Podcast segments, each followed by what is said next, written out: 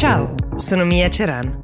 È lunedì ventidue marzo duemilaventuno e questo è The Essential, il podcast che ogni giorno seleziona e racconta per voi notizie dall'Italia e dal mondo in cinque minuti.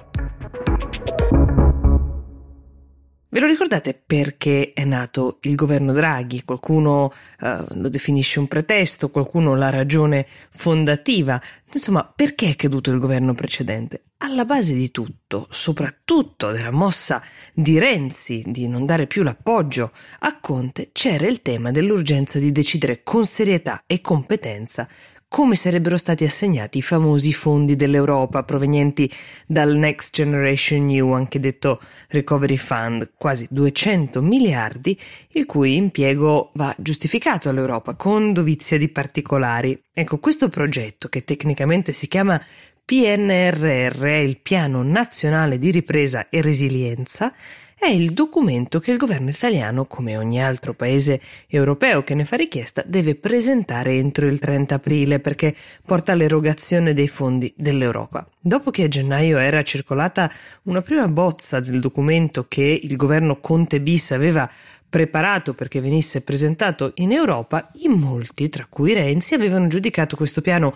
incompleto, insufficiente, poco eh, dettagliato, insomma pareva corressimo il rischio di non vedere i famosi fondi. Chi meglio di Mario Draghi avrebbe potuto riscrivere il P N R R e poi negoziarlo in Europa? Bene, vediamo a che punto siamo. Innanzitutto, con onestà, va detto che siamo in ritardo, ma si potrebbe addirittura aspirare ad avere una proroga dall'U E fino a luglio.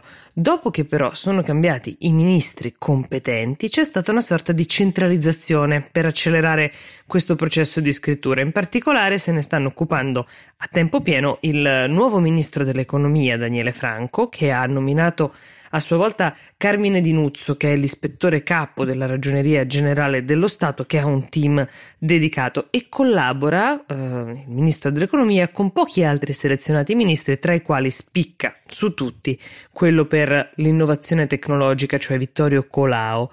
Ma sappiamo bene che i tempi stretti hanno imposto alle persone in carica adesso di partire dalla base del documento precedente per ampliarlo, integrarlo, però quella di fatto resta la base, e per quanto Mario Draghi sia indiscutibilmente la persona con più esperienza europea per discutere le istanze italiane, teniamo a mente che i famosi quasi duecento miliardi non verranno erogati in un'unica soluzione, ma a più riprese, partendo da un tredici per cento nella prima tranche, e poi il famoso P N R R approvato verrà valutato sulla base di quel che si è stati in grado di realizzare effettivamente. Solo allora verranno concessi altri fondi. Questo per specificare, mentre i ministri redigono il documento lavorando alacremente contro il tempo in queste ore, che come andrà la partita dei fondi europei potrebbe non dipendere solamente dal governo Draghi, ma anche dai governi che vedremo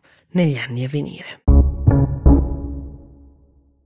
Doveste ricevere con del ritardo qualche consegna che attendevate da Amazon, sappiate che questo potrebbe essere dovuto allo sciopero che era stato annunciato per la giornata di oggi. Si tratta del primo sciopero al mondo dell'intera filiera di Amazon. I sindacati hanno annunciato che dovrebbe coinvolgere i lavoratori dei magazzini, quelli dei centri di smistamento e anche quelli delle società di trasporti a cui vengono affidati i pacchi per essere consegnati nelle nostre case, per un totale potenziale di quarantamila lavoratori.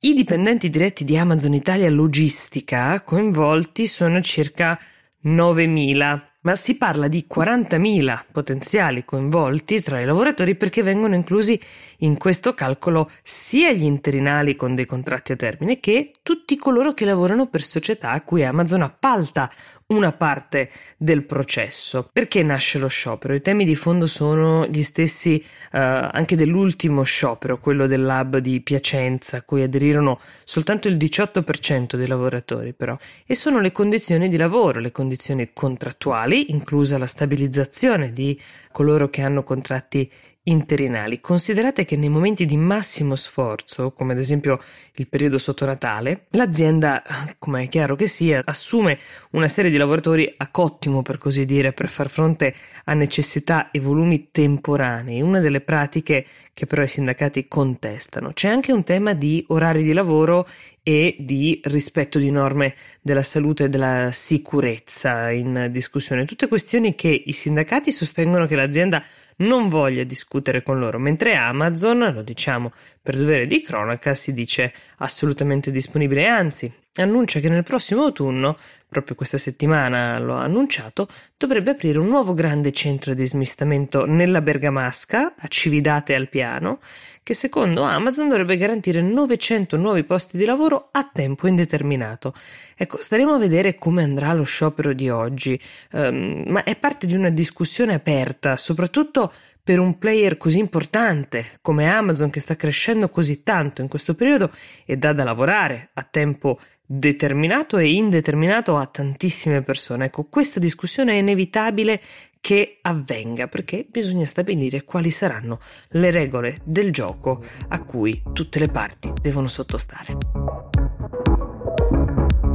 The Essential per oggi si ferma qui, io vi do appuntamento a domani, buon inizio settimana.